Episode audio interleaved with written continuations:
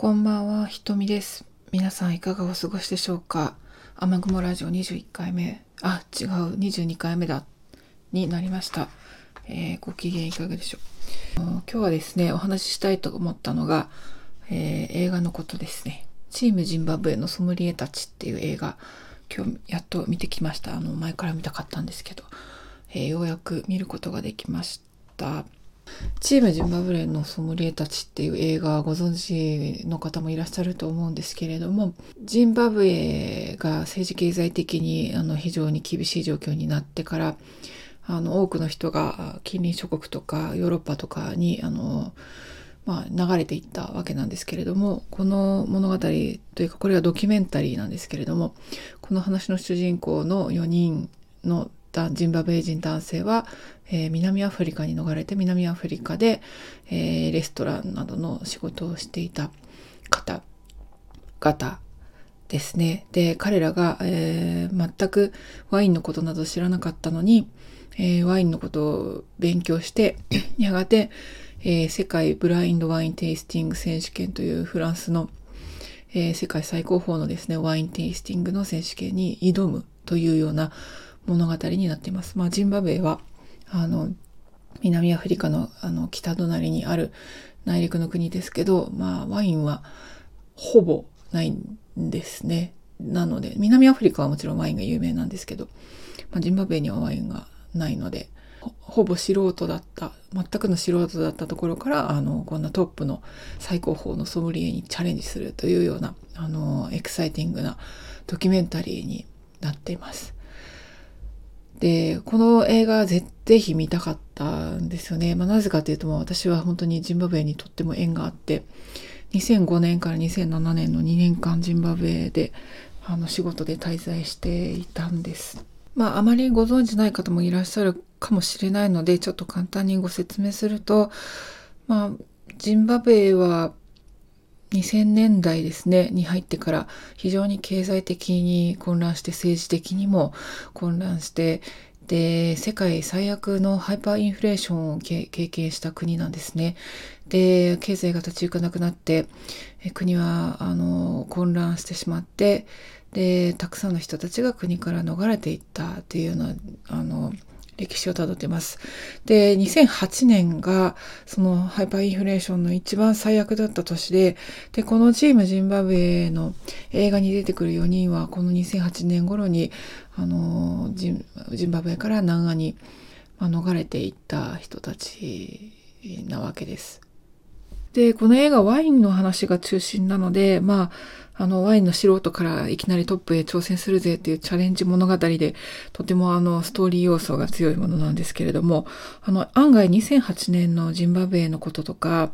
まあ、その経済状況の悪さとかですね、あの、人々がどれだけ苦労して生きてきたかっていうようなところの、まあ、4人個人のあの、パーソナルストーリーも交えながら映像で出てたので、あ案外あの、尺が取られているなっていうふうに私は感じました。あの、もっとワインの中心の話だから、なかなかそこまでジンバブエの話はできないかもなというふうには想像してたんですけれども、あのーまあ、その4人のストーリーがポイントって思考えて作られた映画なのか、まあ、ドキュメンタリーの中でうまくあの物語を掴んでいるかなっていう気はしました。まあ、もちろんね、そんな短い尺の中で、あの、ジンバブエの政治経済状況や歴史のことが、まあ、人々の暮らしのこととかも含めて、うまく描ききれるわけはないんですけれども、それでも、あの、この映画をきっかけに多くの人が見て、見て、ジンバブエのことを知ってくれるかもしれないなと思うと、あいい、良かったじゃないかなって思ってます。でワインの世界では本当にあの先進国の白人ばかりの世界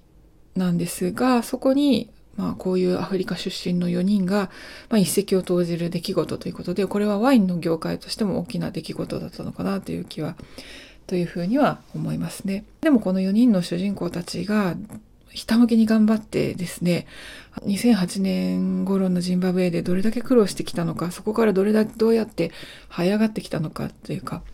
あの南アフリカでもあのジンバブエからたくさんの何百万人っていう人がですね逃れていってあの外国人排斥運動とか起きるわけですよ。で暴力沙汰になるわけですね。で国があの、乱れて国から逃げてきたのに、また南アの方で、逃げてきた先の南アの方で、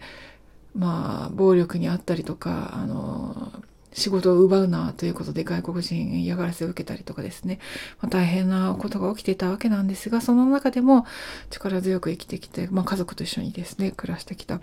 この4人のストーリーみたいなものが本当にドラマチックで、あの、涙を誘うようなところなんだなとは思います。で、まあ、あの、ストーリーはね、本当にエキサイティングで、もし映画を見てらっしゃらなくて、これからあの見たいっていらっしゃる方は、ぜひですね、見た、見たいって思ってらっしゃる方は、ぜひご覧いただければと思います。まだ上映してるみたいなので。うん。で、私はまあ2005年から2007年までジンバブエにいて、で、当時は本当に経済状況が非常に悪化してて、大変だったんですね。で、スーパーから物が消えるとかですね、あの、ガソリンがない。ガソリンがないっていうことはいろんなものが動かなくなるんですよね。で、ジンバブエはもともと、あの、実は経済的に良かったところで、あの、周りから人、人々が流入してきたぐらい、あの、良かったところで、昔は、えー、まあ、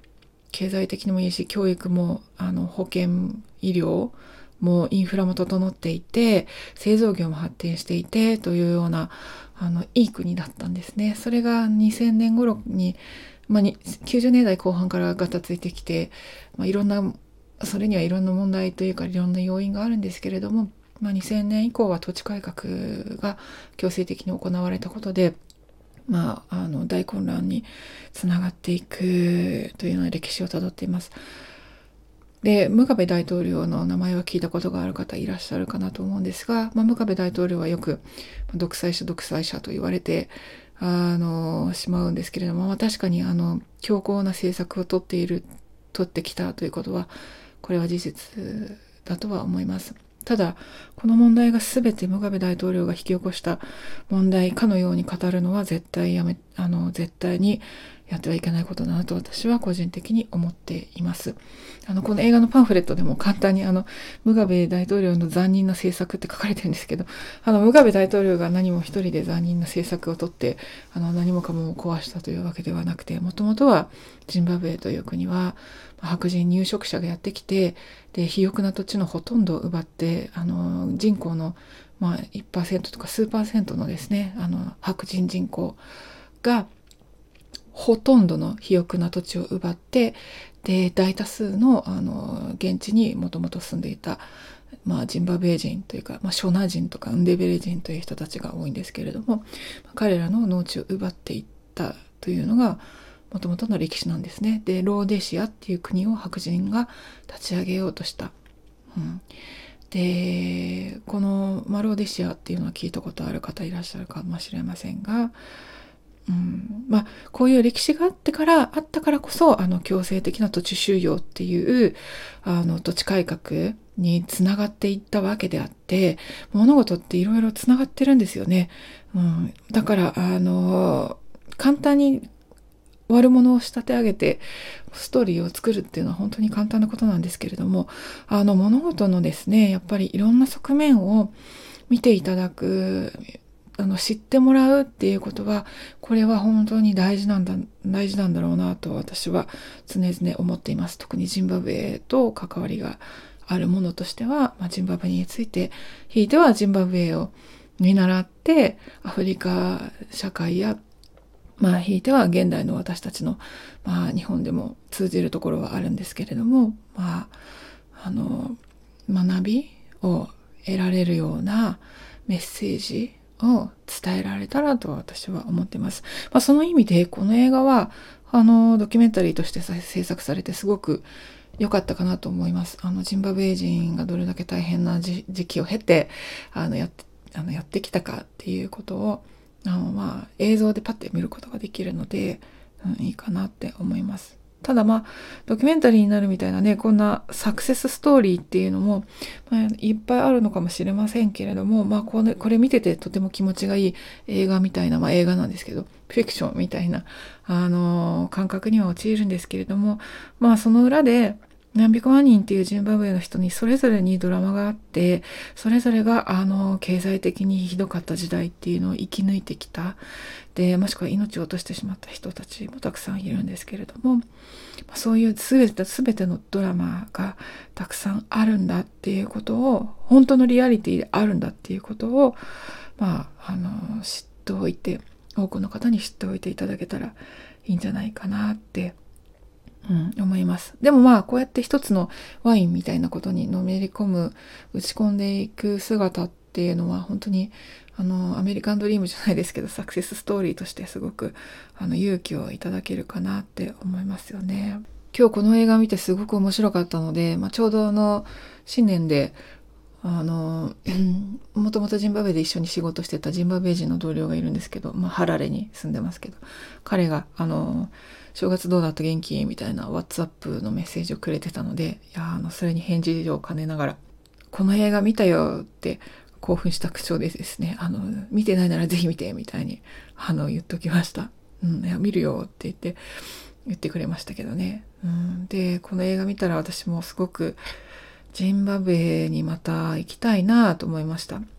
あの2007年にジンバブエを去ってから私は別の仕事でですねまた国際協力系なんですけどジンバブエの案件に関わったので何度かあの行って、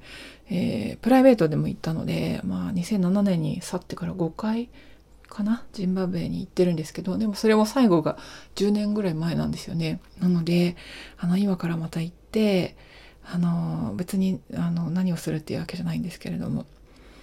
いろんな、まあ、方とか元同僚とかにね会ったら会えたらいいかなと。今のジンバブエをちょっと見ることができたらいいんじゃないかななんてことをね考えて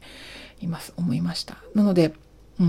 まあ、ボツワナも行きたいと思ってるんですけれどもボツワナと一緒にあの隣の国なのでねジンバブエにも行けるといいなっていうことを今今日この映画を見てパッと思った次第でございます。ね、またその話は